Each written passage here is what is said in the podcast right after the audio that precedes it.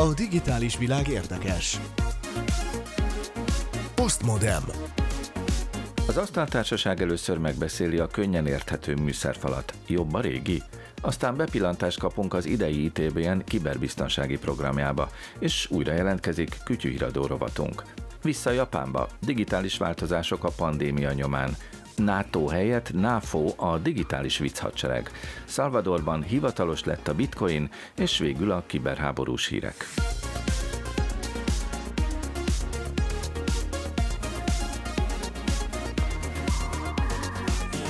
A szerkesztő Kovács Tücsi Mihály, a Postmodern mikrofonjánál Szilágy Árpád. A mai műsor asztaltársaságában Justin Viktor, tudományos újságíró, az Agroinform munkatársa. Szia Viktor! Sziasztok, és üdvözlök minden kedves hallgatót! Itt van velünk Kovács Tücsi Mihály, szifíró, blogger, a Galaktika tudományos szerkesztője. Hello Tücsi! Kellemes délutánt mindenkinek! Aztán Keleti Artúr, kiberbiztonsági szakértő, az Informatikai Biztonság Napja alapítója. Sziasztok, biztonságos napokat, heteket! Itt van velünk újra Pál Bernadett, csillagász, a Konkoli Csillagászati Intézet munkatársa. Szia Berni! Sziasztok újra Magyarországról! És Rész Betyár Gábor rádiós szerkesztő telefonon. Hello Betyár! Virtuális és valóságosan szép délután mindenkinek!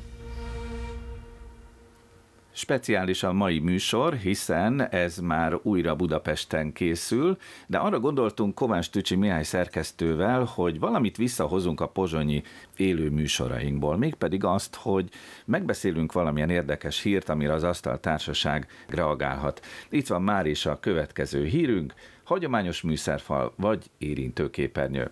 Az elmúlt években az autógyártók többsége úgy döntött, hogy a kezelő szervek nagy részét érintő képernyőkre helyezik át. Egy autós magazin tesztelte ezeket. 11 modern érintőképernyős gép volt, de a 12. autó egy 17 éves Volvo autó. Néhány egyszerű feladatot kellett megoldani, rádióállomást váltani, légkondicionálást beállítani, a kilométerszámlálót lenullázni és a műszerfal háttérvilágítását tompítani. Mindezt persze 110 km per órás sebesség mellett. A sofőrök időt kaptak arra, hogy megismerkedjenek a rendszerekkel, és így érintő képernyőn 14 és 45 másodperc közötti eredmények születtek, és most jön a meglepetés, az öreg Volvo esetében 10 másodpercre volt szükség. Na mit szóltok mindehez? Jobb a régi?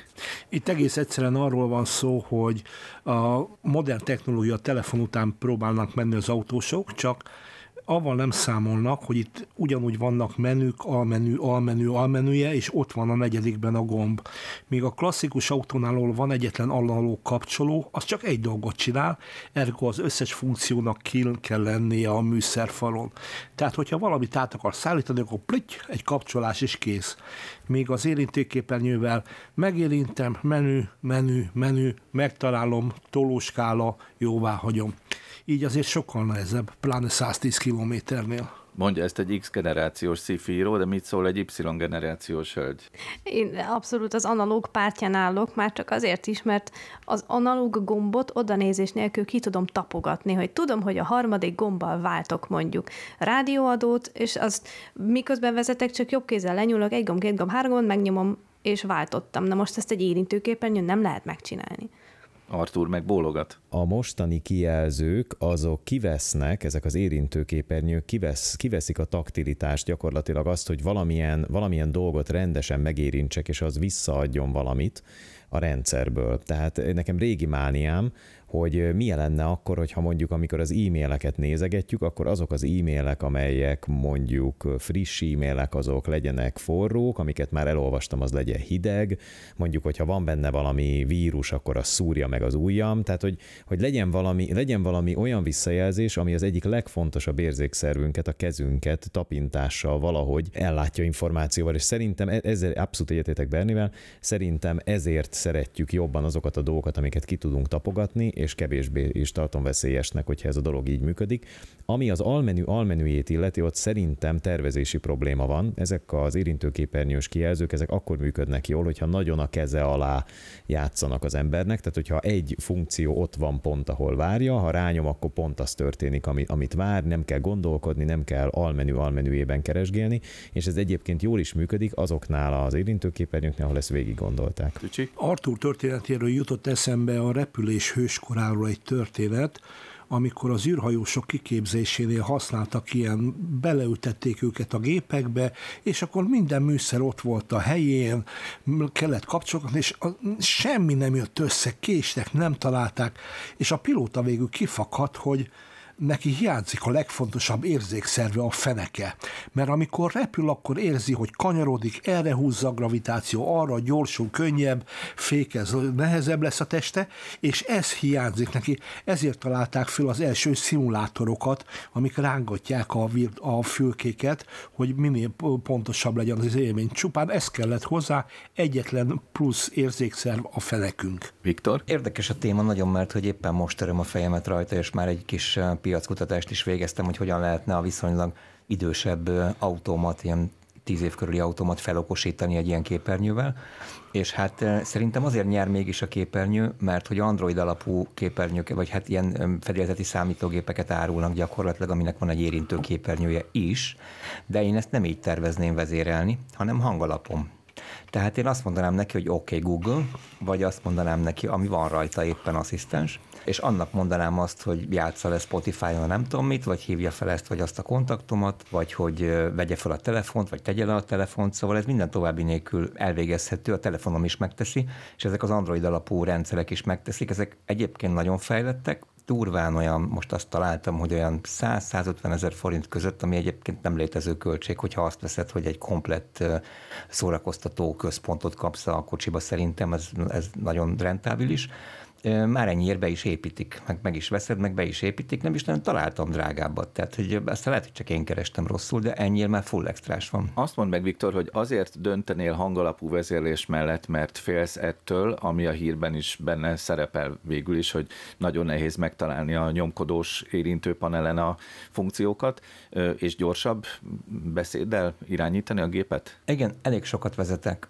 sokat ülök autóban, és nem a félek tőle, hanem a konkrétan tudom, hogy elvonja a figyelmet, és ha nekiállok ott matatni, meg oda nézegetni, akkor komoly szituációkba hozhatom magam. Tehát ez abszolút nem, nem kellemes. E, egyébként, ha nem lenne hangalapú vezérlés, akkor egyetértenék, akkor ez nekem egy nyugalmi állapotban, amikor várok valahol valakire vagy valamire, uh-huh. akkor egy ilyen egy ilyen valami lehetne, egy megoldás lehetne, de biztos, hogy nem akarnék bingizni, és teljesen megértem, hogy egy mechanikus gomb, amit rutinból oda nyúlsz, oda nyúlsz, ahol a gomb van, és, vagy több gomb van, és végrehajtod az utasításokat, amit végre kell egy mechanikus magnón, vagy egy mechanikus rádión, ezt egy érintőképernyőben nem csinálod meg. Artur? Én csak azon gondolkodtam, hogy Viktor beszélt, hogyha, hogyha egy autót mondjuk így akarsz irányítani az, a hanggal, az végül is nem rossz, csak ne veszél össze soha senkivel az autóban, mert akkor lehet, hogy közben neki is mész valaminek. Jogos.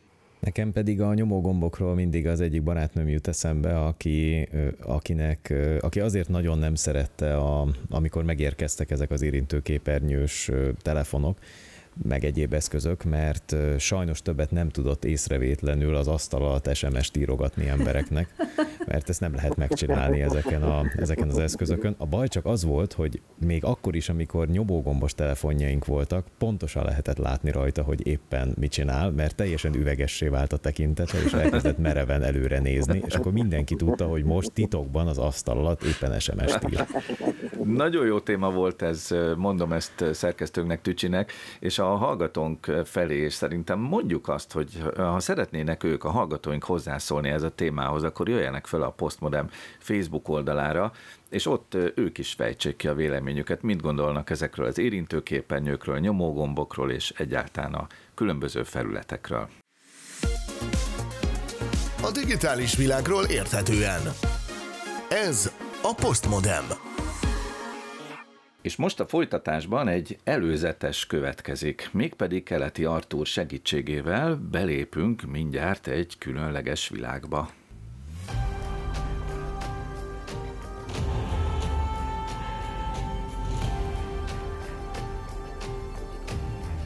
kellő drámaisággal szól ez a zene, ami egy idei rendezvénynek a zene, és hogyha keleti Artúról van szó, akkor természetesen az informatikai biztonság napjáról van szó.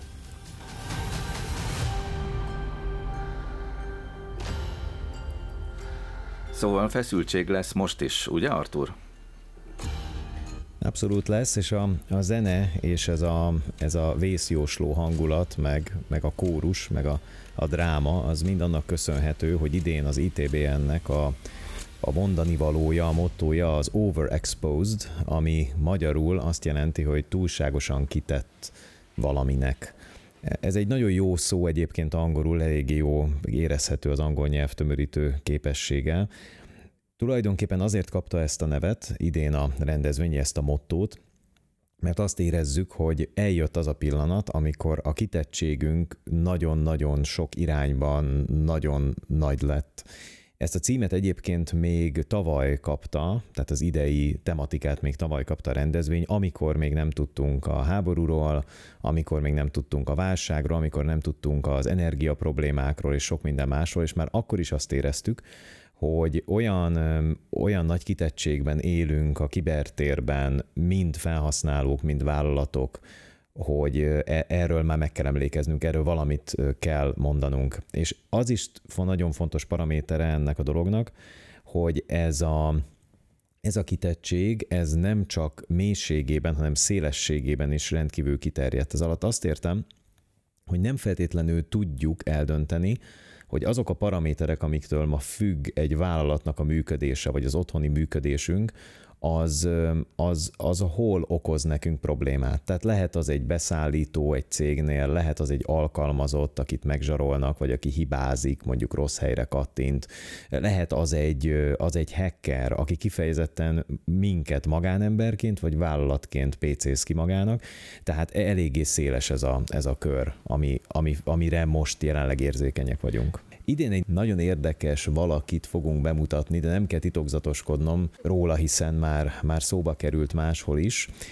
Találtunk egy olyan úriembert, aki magyar származású, de Ausztráliában élt, és ott született egy rendőr, egy ausztrál rendőr, aki a 80-as években rájött arra, hogy olyan mennyiségű hekkelés történik az informatikai rendszerekben, akkor még krekkelésnek hívták őket, nem is feltétlenül hekkereknek, amelyek amelyekre valami választ kell, adni a rendőrségnek. Ugye ez az időszak, talán még emlékeztek rá, a műsorban is beszélgettünk róla, ahol Amerikában éppen Kevin Mitnick volt nagyon aktív, Ausztráliában egy Phoenix nevezetű hacker, aki egyébként föltört majdnem mindent az USA-ban is, a NASA-tól kezdve mindenféle egyéb szervezetekig, és és úgy döntött ez, a, ez az úriember, akit egyébként úgy hívnak, hogy Bill Apró, tehát apró Bill, apró William, úgy döntött, hogy ő ezt a, ezt a dolgot, ezt valahogy megpróbálja kinyomozni. Na most ez azért nem volt egyszerű, mert a rendőrség abban az időben egyébként a világon sehol, ugye a 80-as évekről beszélünk, nem rendelkezett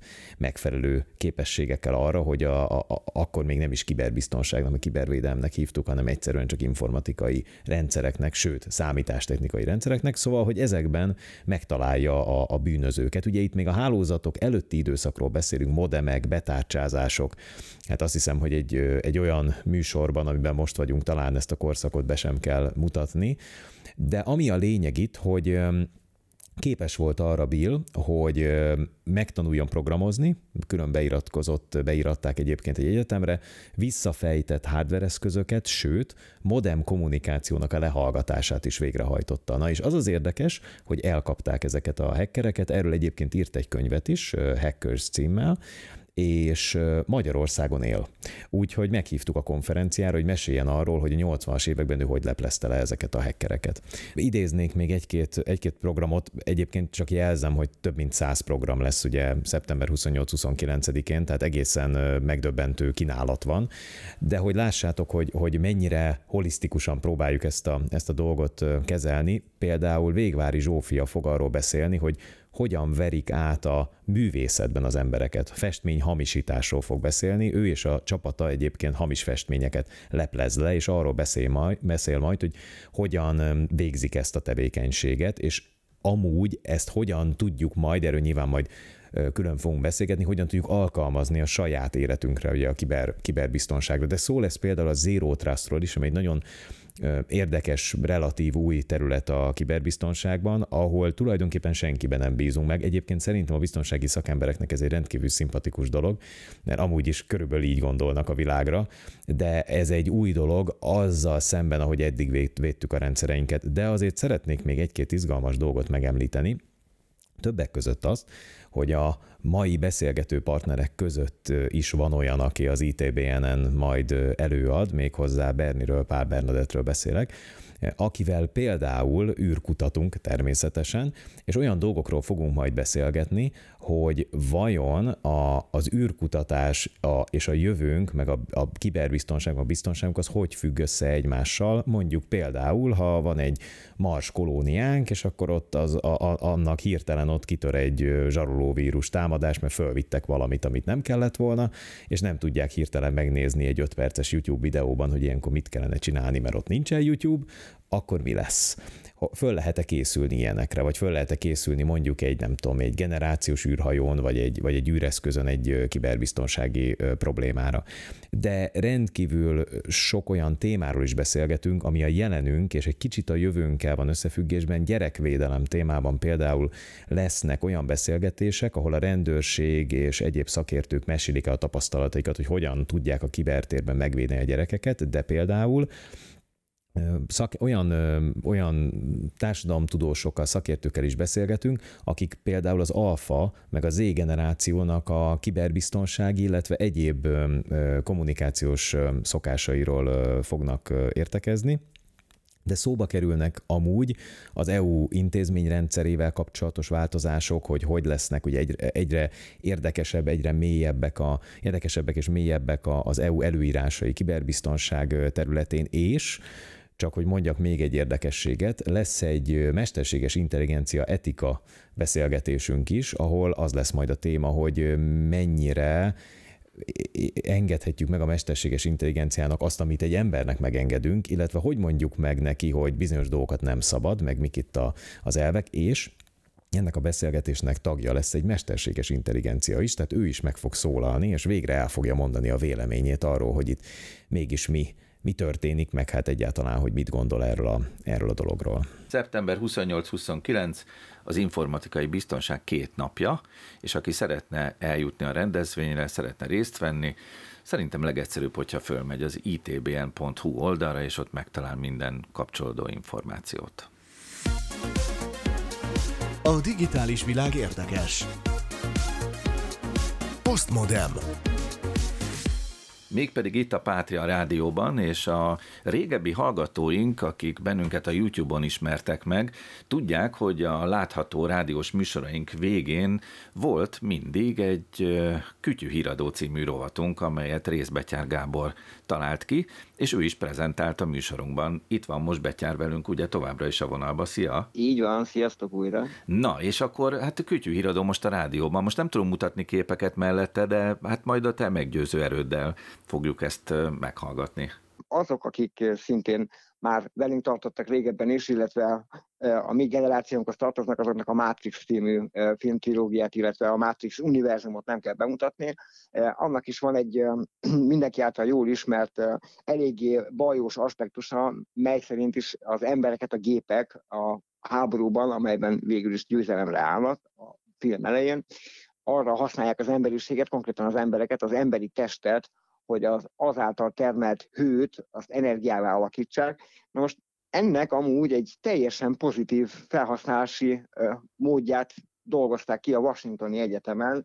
Egy olyan termoelektronikus hordható ruhán dolgoznak a Washingtoni Egyetemnek a kutatói, amely a hőnket, a testhőnket elektromos áramá alakítja, így a ruha, amit viselünk, az előbb-utóbb képes lesz mondjuk feltölteni a mobiltelefonunkat, vagy a, a laptopunkat, illetve akár még világításra, vagy fűtésre is jó lehet, ugye ezekben a vészperces időkben egyáltalán nem mindegy még ez sem.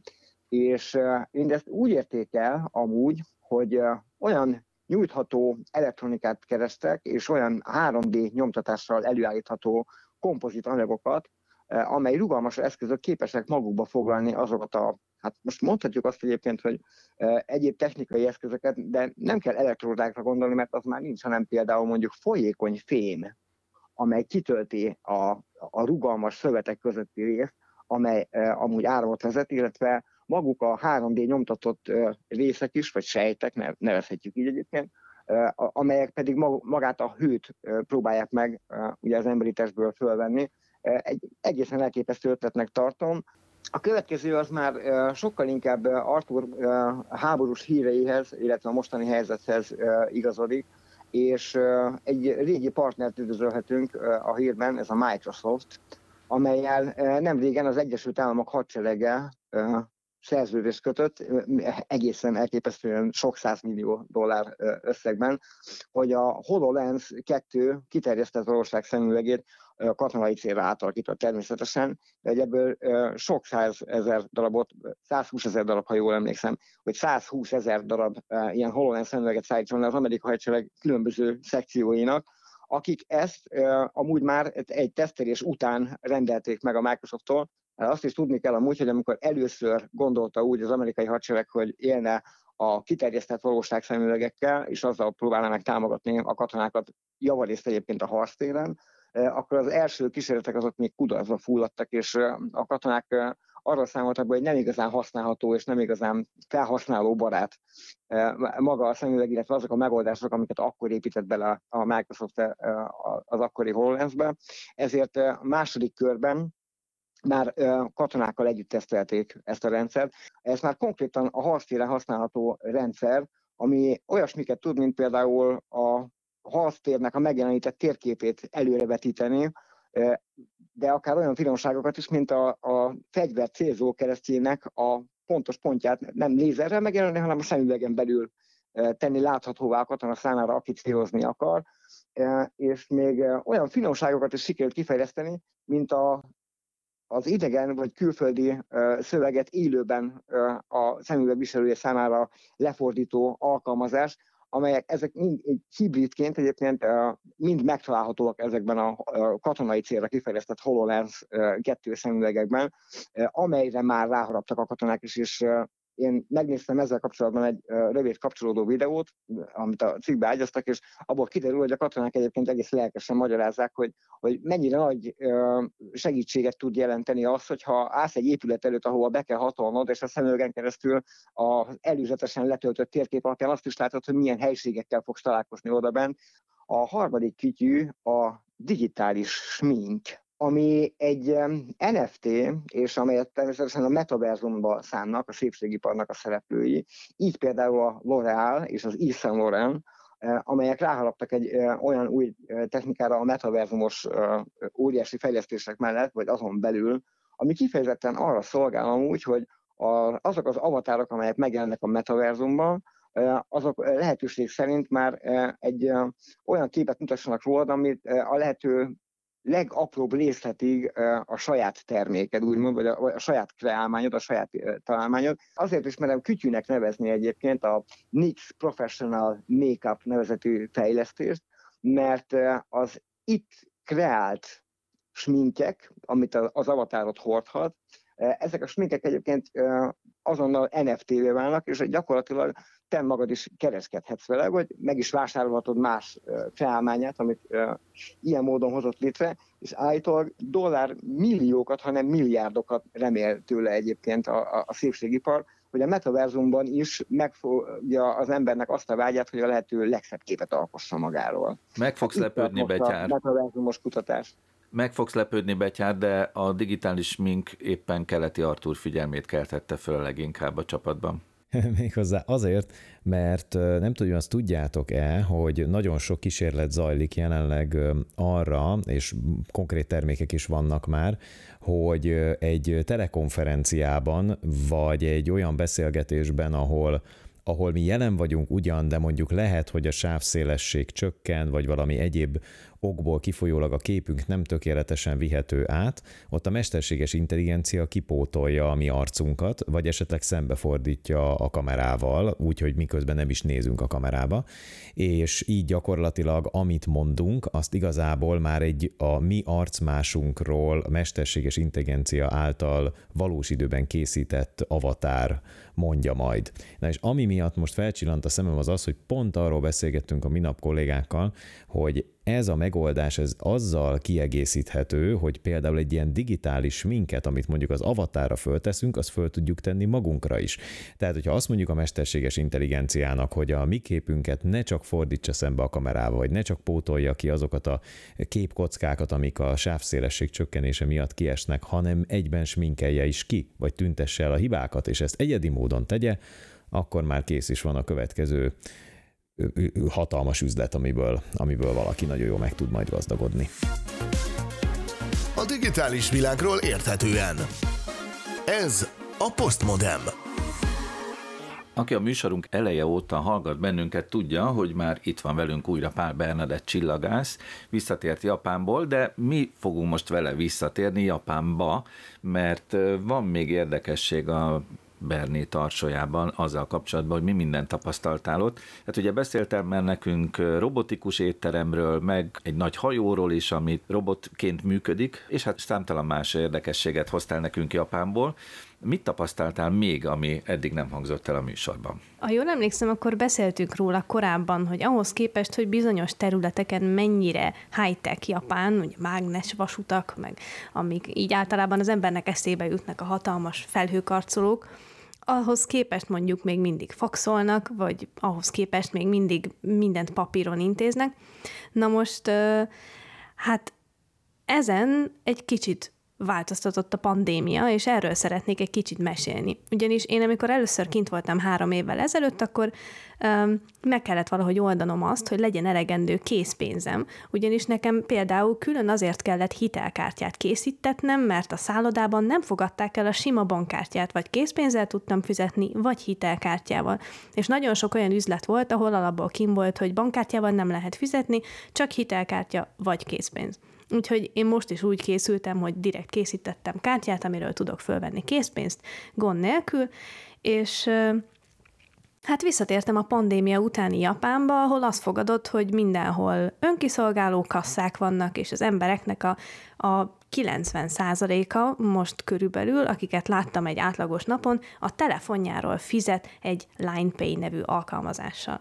És hát hatalmasat változott ebből, ebből a szempontból. Én, hirtelen én voltam a, a visszamaradott, aki a, például a közös baráti vacsorák után én voltam az egyetlen, aki készpénzzel fizettem a többieknek, mert mindenki más csak a LinePay-en szkennelgette egymásnak a telefonját. Egyébként nagyon érdekes, amiket mesélsz, Berni, mert én hajlamos lennék azt mondani, hogy tényleg Japán micsoda fantasztikus, hát az elmúlt évtizedekből mennyi olyan high-tech dologról hallottunk, ami ez a kelet-ázsiai szigetországhoz kapcsolódik, de például az önkiszolgáló kasszák itt Magyarországon is nagyon gyorsan kezdenek terjedni, tehát minthogyha kezdenénk utalérni ebben a dologban a, a fejlett országokat, de ezek szerint a pandémiának volt egy ilyen gyorsító hatása ott is Japánban. Abszolút, abszolút. Tehát én amikor három éve kim voltam, egyetlen egy önkiszolgáló kasszával sem találkoztam, pedig három éve azért itthon Magyarországon nálunk már lehetett önkiszolgáló kasszákban fizetni. Két dolgot szeretnék elmondani, mert megkérdeztem egy nagyon kedves japán barátomat, hogy ő miket tapasztalt, hiszen hát ugye mégiscsak ő él ott kint, neki sokkal mélyebb rálátása van ezekre, és hát a legnagyobb kontraszt, amit ő tudott mesélni nekem, az az egyetemi képzésnek az átalakulása a pandémia hatására, ugyanis mielőtt beütött kint a COVID, és az ezzel járó mondhatni kötelező, vagy elkerülhetetlen digitalizáció, ők ott papír alapon intézték még az óra felvételeket. Tehát nem volt egy elektronikus rendszerük, amiben fenn volt az órarendjük. Ő mesélte, hogy ők maguknak töltöttek le külön applikációkat arra, hogy ne felejtsék el, hogy milyen órájuk van, mert egyébként minden papír alapon működött. Na most ehhez képest mostanra, mostanra minden óra órára online lehet jelentkezni, online vannak az előadások, most már minden tanár digitális diákat készít, amiket elküld előre e-mailben, tehát náluk egy óriási ugrás volt. Ugye mi Magyarországon is átálltunk a digitális oktatásra, de mondjuk én, amikor tíz évvel ezelőtt elkezdtem az egyetemet, már akkor is elektronikus tanulmányi rendszerben jelentkeztem az összes órámra, bár még volt. Az kis... a Neptun, ugye? Az még akkor nem a Neptun volt, az még az ETR volt. Ja, ja, ja. De azóta átalakult Neptunnál. Azóta Neptun lett, és azóta a nekünk még papír alakú, papír alakú indexünkből is most már digitális index lett. Amit viszont leginkább elirigyeltem az ő elmondásai alapján az egy bürokráciás újítás. Na most kint Japánban, talán már korábban is meséltem róla, vannak ezek a kombinik, vagy convenience store, az nem is tudom, ilyen mindenes boltnak fordítanám le talán magyarul, tényleg minden van, tehát a, a, az ételektől kezdve a, papírírószeren át a ruhákig, de van minden ilyen nagy láncnak saját ATM-je, nyomtatni lehet bent fénymásolni, és ezek 0-24-ben folyamatosan nyitva vannak. És a pandémia óta kiegészültek ezek a, ezek a kombínyi boltok egy új automatával, amire a, beírod a személyi számodat, és mindenféle igazolást, amiért egyébként el kéne menni egy, egy hivatalba, azt ott magadnak személyesen ki tudsz nyomtatni. Mondott néhány példát, mondjuk szükséged van egy, egy lakhatási igazolásra, vagy szükséged van mondjuk egy oltási igazolásra, hogy maradjunk a pandémiánál, besétálsz a legközelebbi kis kombinibe, és ezt tényleg úgy képzeljék el a hallgatók is, meg ti is, hogy szerintem nem tudsz ledobni egy labdát úgy, hogy 500 méteren belül ne legyen legalább egy ilyen üzlet. Tehát rengeteg van belőle, és tényleg, tényleg nagyon kényelmes, ez tényleg erre van kitalálva. Beugrasz, beütöd a személyi számodat, neked egy oltási igazolás kell, kinyomtatja ott a gép, és mehetsz vele haza. Nem kell hivatalba menni, nem kell papírmunkát végezni, és rengeteg egyébként hosszadalmas, csak papíron intézhető ilyen adminisztrációs, bürokráciás folyamatot most már egy bárhol elérhető kis automatában el lehet intézni. Hát milyen jó lenne nekünk ilyen Magyarországon? Leegyszerűsítve, ez egy kormányablak, felgyorsítva mindenféle elektronikus eszközökkel, meg még egyéb más funkciókkal még megtoldva.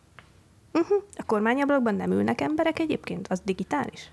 De, de, de, ülnek, csak a, hát Na, igen, mert, tehát hogy... automatikus kormányablak. Artur? Uh-huh. Digitális kormányablak.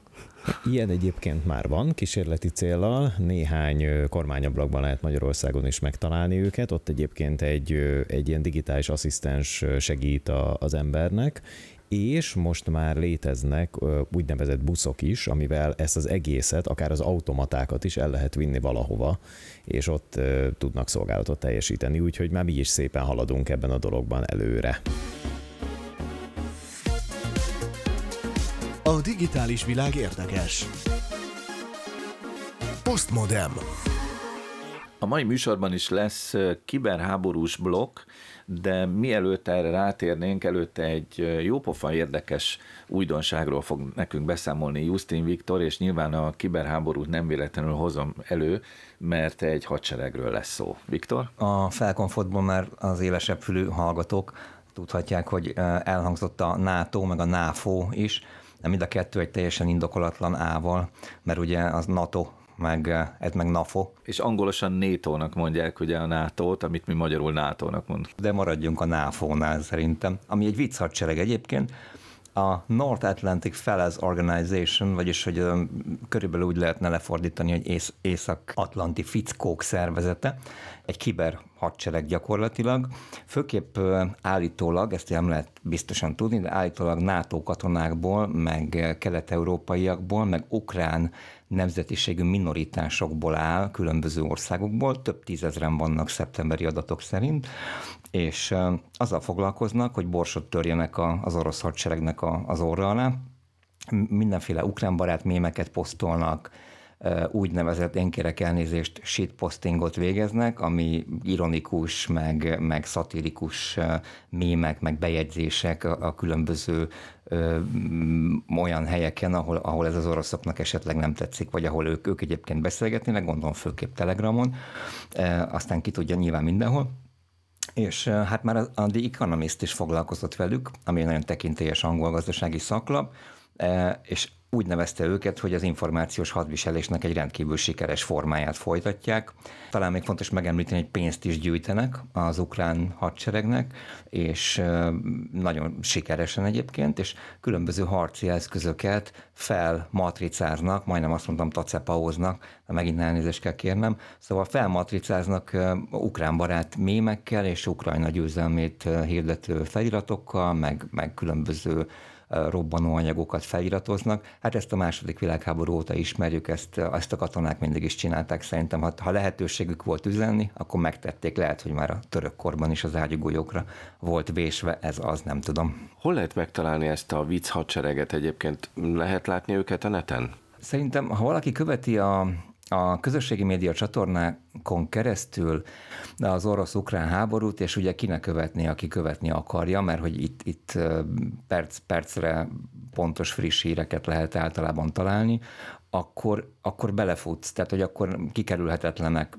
a, a, majd, hogy minden, majd, hogy nem minden mém mm, alatt, vagy mellett, vagy ben szerepel a NAFO, tehát nagyon-nagyon-nagyon gyakori, és majdnem minden rajta van a brandjük, kvázi, a, kvázi szerintem, de majd Artur engem ebbe egyébként szerintem pontosít meg, kiavít, ha valahol tévedtem, de én azt gondolom, hogy ők a félhivatalos vagy hivatalos kiber, de csak olyan értelemben vicc hadserege az ukrán haderőnek, hogy ironikusak, szatírikusak, tehát ők, ők nem elviccelik a dolgokat, hanem kigúnyolják igazándiból az ellenséget. Artur? Ma már minden van, úgyhogy ez is teljesen helytálló. Bár gyakorlatilag ez a, ez a tér, amiben most a küzdelem zajlik, ez, ez mindenféle formáját be tudja fogadni a hadviselésnek, legyen az információs, vicc, ennek valami kombinációja, majd mesélek nektek a e, kiberszekcióban, a háborús szekcióban, hogy, hogy milyen egészen eszméletlen szintekre emelkedett ez ma már, úgyhogy semmi nem lepődöm meg.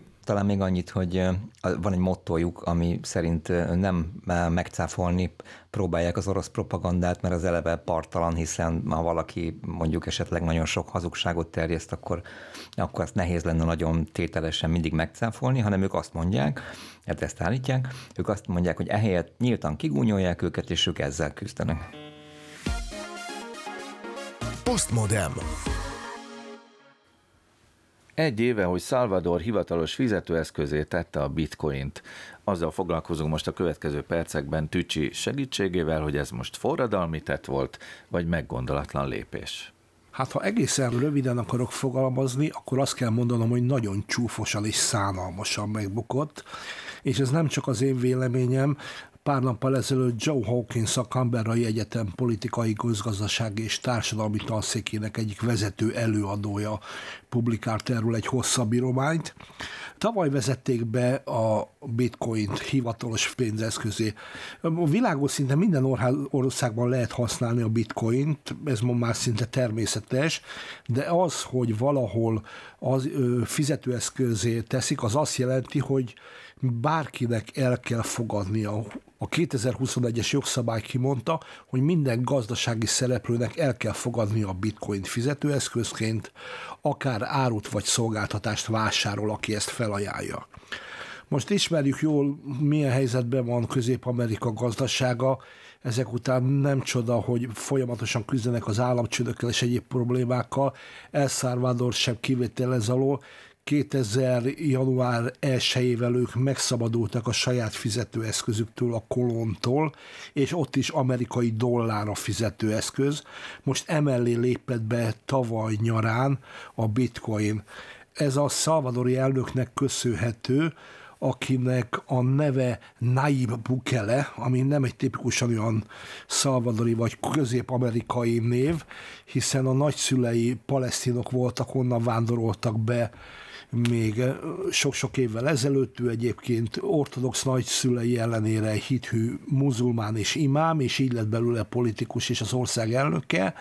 Elég sokan kritizálják, mert azt mondják róla, hogy tekintélyelvű és ő erre arra szokott reagálni, hogy hát ő a legfrankóbb diktátor a környéken. Na most ez az ember, aki beleszeretett magába a bitcoinba, ő harcolta ki ezt az egészet, és fogadtatta el a törvényt, és hogy ezt támogassák is bizonyos intézkedésekkel. Ehhez például létrehozták a Chivo Wallet nevű alkalmazást. Ez egy ilyen virtuális pénztárca. Egyébként a Chivo a szalvadori slangben azt jelenti, hogy cool, tehát egy jó dolog. Tehát a Chivo Wallet, amely egy olyan virtuális pénztárca, amiben a teljesen tranzakciós díj nélkül lehetett a bitcoinokat és a dollárokat átváltani, Emellett ráadásul még egy 30 amerikai dollárt ajándékba is kapott, aki letöltötte ezt a pénztárcát. Most egy évvel később végeztek néhány felmérés, telefonos kutatásokat, közvéleménykutatást, és hát ez nem hozott túlságosan szép eredményt, nem fogadták igazán lelkesen a lakosság, se a vállalkozók a bitcoin bevezetését. Egy 1800 szarvadori háztartás végzett reprezentatív felmérés szerint a lakosságnak mindössze a 20%-a használja a Chivo Wallet-et bitcoin tranzakciókra. Emellett több mint kétszer ennyien töltötték le, de ők csak azért, hogy ezt a bizonyos 30 dollárt felvehessék belőle. Akik a válaszadók közül azt mondták magukról, hogy vállalkozók, nekik a 20%-uk mondta azt, hogy elfogadják a bitcoin fizetőeszközén. Ezek jellemzően viszont nagy vállalatok, tehát nem a kis, mindennapi forgalomban részlevő kisebb üzletek vagy szolgáltatók, hanem főleg a nagyvállalatok. Emellett a kereskedelmi kamara szerint a felmérések szerint a vállalatok mindössze 14%-a bonyolított tranzakciót bitcoinbal. Bukel elnök óriási erőt feltetett bele, hogy elfogadtassa ezt az intézkedését. Például egy 1 milliárd dolláros kötvény kibocsátás tervezet, hogy ennek a feléből létrehozzon egy olyan adómentes bitcoin paradicsomot, ahol az emberek beköltözhetnek, adómentesen élnek, és a bitcoinból megtervelt jövedelemből szándékozta visszafizetni ennek a városnak a felépítését, illetve a kibocsátását az államkötvénynek. Na most, hogyha ehhez azt veszik hozzá, hogy amikor 2021. júliusában bejelentette a terveit, akkor a bitcoin értéke 35 ezer USA dollár volt. Amikor a jogszabály életbe lépett szeptemberben, akkor az árfolyam már 45 ezer dollár volt, két hónappal később érte el azt a bizonyos csúcsot 64.400 dollárral. Ez így egész szépen is hangzott volna, és minden bukele kezére játszott volna, csak utána jött a nagy zuhanás, és éppen most pár perccel ezelőtt ránéztem a hivatalos árfolyamra, Jelen pillanatban még a 20 ezer dollárt sem éri el, 18.918 USA dollár a bitcoin árfolyama. Tehát akiket arra biztatott annak idején, hogy igen, fektessenek be bitcoinba, azok bizony most arra a pénzük felét elvesztették, és hát ezért különösen nem népszerű most az országában az ember. Nagyon sokan mondják azt, hogy Bukele félreértette a bitcoint, és általában közgazdaságtanna sincsen nagyon tisztába. Ez már eddig is többször bebizonyosodott. Látszik, hogy keveri a GDP-t, a kölcsönökkel, stb. Úgyhogy most az ország jelen pillanatban olyan szinten áll, hogy veszélybe kerültek a nemzeti adósságoknak a visszafizetése, és a legújabb becslések szerint öt éven belül fennáll az államcsőd veszélye. Úgyhogy ez a kísérlet sajnos csúfosan benfutcsolt. A digitális világról érthetően. Ez a Postmodem. Visszatérünk ide Európába, a szomszédunkba, Ukrajnába, illetve hát nem csak Ukrajnában, hanem az egész világba, ahol ugye kiberháborús hadműveletek zajlanak, ides tova, február óta, hogyha jól számolom, most már hét hónapja, igaz Artur? Igen, sajnos, és a helyzet az egyre, egyre nehezedik. Most már pláne ugye ezzel az energiaválsággal tetézve, a kiberbűnözők azok célba vették az energiaszolgáltatókat. Eddig is azért nyilván a listájukon voltak, a, a céllistájukon, de most jobban rámentek. Például, most nem is olyan régen egy Ragnar Locker nevezetű zsarolóvírussal, korokozóval támadtak meg egy görög szolgáltatót, aki energiaszolgáltatót, aki elismerte azt, hogy a szolgáltatás ugyan nem állt le, de valószínűleg a, a rendszerért támadásban komoly adatvesztés történhetett, tehát egyre közelebb kerülünk sajnos ahhoz a pillanathoz, ahol pláne egy komolyabb télben esetleg hackerek azok veszélyeztethetik mondjuk a fűtés vagy az áram, áramrendszereket.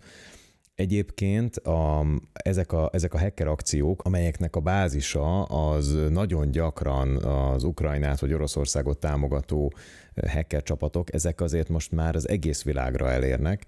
most nem olyan régen jött egy hír, hogy úgy néz ki, hogy a TikTok, ugye nagyon népszerű közösségi média platformnak az adatbázisához is hozzáfért az egyik csapat, aki ráadásul azokat az úgynevezett APT csapatokat próbálja meg leleplezni, és ugyanilyen háttérrel, ilyen mondjuk közösségi vagy kiberpartizán háttérrel rendelkezik, mint, ami, mint amiket most látunk itt a, a konfliktusban. No, szóval ez egy olyan társaság, aki más APT csapatokat próbál meg leleplezni, akik viszont kifejezetten hosszú távra beépülő kódokkal, szoftverekkel próbálják meg nagyrészt a kormányzati célpontokat megtámadni, tehát itt már egy komoly hacker háború is zajlik, a hackerek egymás közt is csatáznak, és ez azért érdekes ez a, ez a hír, amit, amit most hoztam nektek, mert úgy néz ki, hogy ez a csapat, aki az Against the West vagy Blue Hornet néven is elhíresült, mert azt állítják, hogy ők 790 gigabájtnyi adatot tudtak a TikToktól megszerezni, ez nagyjából 2 milliárd rekord, 2 milliárd bejegyzést jelent, és ami, és ami a legérdekesebb az egészben, hogy azt állítják, hogy mindezt úgy tudták végrehajtani, hogy a TikToknak a, a teljes backend rendszere, tehát háttérrendszerének a forráskódját azt az Alibabának a felhőjében tárolták egy nagyon gyenge jelszóval. Ez egészen hihetetlen, hogy a világ egyik legnagyobb technológiai cége és legnagyobb közösségi média forrása az ilyeneket képes esetleg végrehajtani. Aztán szaladnék is tovább, mert, mert egészen káprázatos hírek érkeztek így az elmúlt egy-két hétben. Például olyan titkos NATO dokumentumokat találtak a Dark Web-en, amelyek Portugáliából származnak. És úgy néz ki, hogy a portugál fegyveres elők állományát számon tartó ügynökséget törték föl, támadták meg, és onnan töltöttek le nagyon komoly, nagyon érzékeny, titkosított NATO dokumentumokat, és ezeket árulták a Dark Web-en. A ma született bárányoknak a Dark Web, ugye az internetnek az a mély bugyra, ami nem mindenki számára nyilvános, tehát azért kell kutogatni az ilyen információk után. Hát így is lehet mondani, ugye a dark web az a sötét web, ott egyébként ugyanolyan böngészőkkel segítségével meg lehet találni minden információt, tehát a, a kutatás az egyáltalán nem olyan nehéz. Ezen a felületen ez egy titkosított felület, és az interneten van rajta csak egy rétege tulajdonképpen, és itt lehet megtalálni nagyon sok információt. Ez az ügynökség, akitől ellopták ezeket az adatokat, ezek felelősek a fegyveres erőknek az irányításáért, a tervezésért, a műveletekért ott Portugáliában, és ez ez azért nagyon kellemetlen, mert mindezt nem ők találták meg, hanem az amerikai hírszerzés szúrta ki ezen a bizonyos dark web és aztán szóltak a nagykövetségnek, aki szólt a kormánynak, természetesen azonnal megkezdték a nyomozást, viszont ebből szerintem nagyon komoly fiaskó is ered majd, komoly bizalmi probléma lesz szerintem.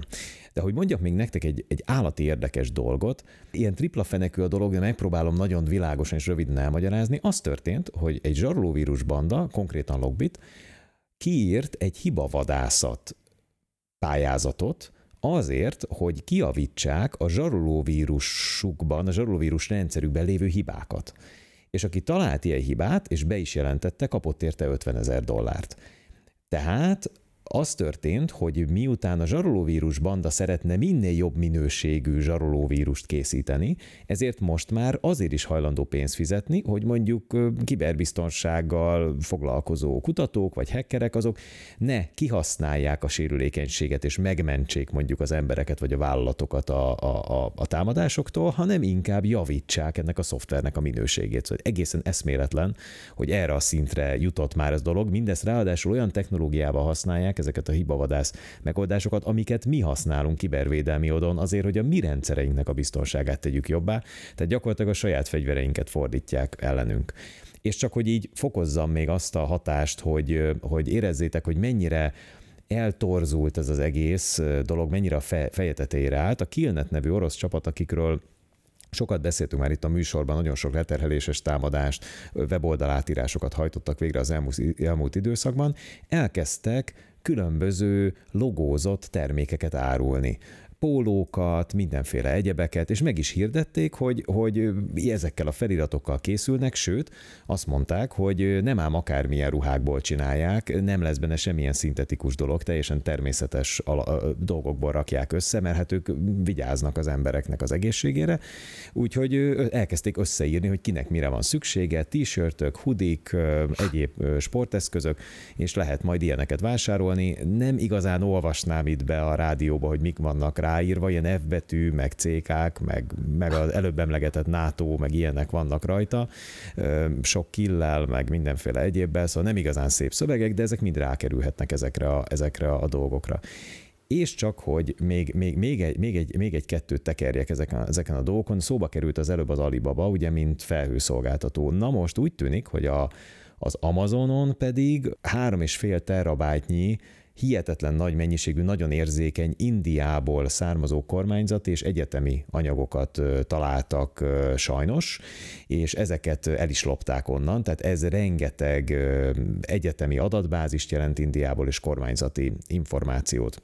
És ez az, amit egyébként megígértem az előbb nektek, hogy még, le, még lehet egy kicsit tovább csavargatni ezeket a dolgokat, Fehér Oroszországban is vannak ilyen kiberpartizánok, ugye most a mostani konfliktusra építve, és ők egy óriási útlevél adatbázisra tették rá a kezüket, amelyben fehér orosz embereknek az adatai vannak. Na most ezekből ők kiemelték azokat a szerintük bűnöző, bűnös diktátorokat, akiknek valamilyen bűnök van az ország ellen, vagy szerintük árulókat, és most figyeljetek, a bűneikről szóló pecsétekkel látották, látták el ezeket a dokumentumokat, majd ezeket az útleveleket fényképekkel, mindenféle adatokkal megfelelően persze ki húzva azokat az elemeket, amiket nem szabad látni, a szkennelt útleveleket közzétették, és NFT-t csináltak belőle. Tehát gyakorlatilag most NFT formában letölthetőek a szerintük, ez szerint a banda szerint fehér orosz diktátorok és a bűneiket ott, ott pecsétként el lehet olvasni, hogy torture, meg violence, meg, meg exploit, meg, meg, meg ilyenek. Szóval azt kell mondjam nektek, hogy ez az egész kiberháború, ez olyan, olyan irányokba indult el, ami, ami gyakorlatilag teljesen beláthatatlan következményekkel járhat. Mi itt csúszunk le a székünkben, kibervédelmi szakértőnként, és egyre kevésbé értjük, hogy, hogy, hogy mi zajlik körülöttünk nagyon azt érzem, hogy az országok kibervédelmi rendszereit és a vállalatok kibervédelmi rendszereit még erősebbé kell tenni, mint ahogy azt eleinte gondoltuk, mert hogyha valakinek nincs egy megfelelő terve arra, hogy egy ilyen esetben mit kezdjen a, a, behatolóval, vagy ha nem tudja kommunikációs szempontból kezelni azt, hogy kipakolják a teljes adatbázisát, akár az e-mailjeit is, akkor komoly bajba kerülhet. Úgyhogy mindenki kösse fel a gatyáját, nem riogatni akarunk ilyenkor természetesen, mert nagyon jó szolgáltatások léteznek már ma, és Magyarországon is incidens kezelésekre és elérhető formában. Nagyon jó standardek léteznek, nagyon jó auditok, csak ezeket tessék működtetni, tessék elkezdeni ezzel a témával foglalkozni, mert egyszer csak a sötét találja valaki a teljes vállalati vagy személyes adatkészletét.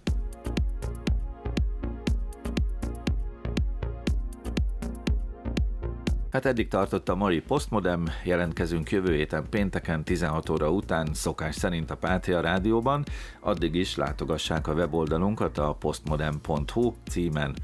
Köszönöm szépen a részvételt a mai műsorban Pál Bernadett csillagásznak, Justin Viktor tudományos újságírónak, Kovács Tücsi Mihály szifírónak, bloggernek, Keleti Artúr kiberbiztonsági szakértőnek, valamint a vonalunkban Rész Betyár Gábor szerkesztőnek. Találkozunk tehát a jövő héten a Postmodern mikrofonjánál Szilágy Árpádot hallották, viszont halása.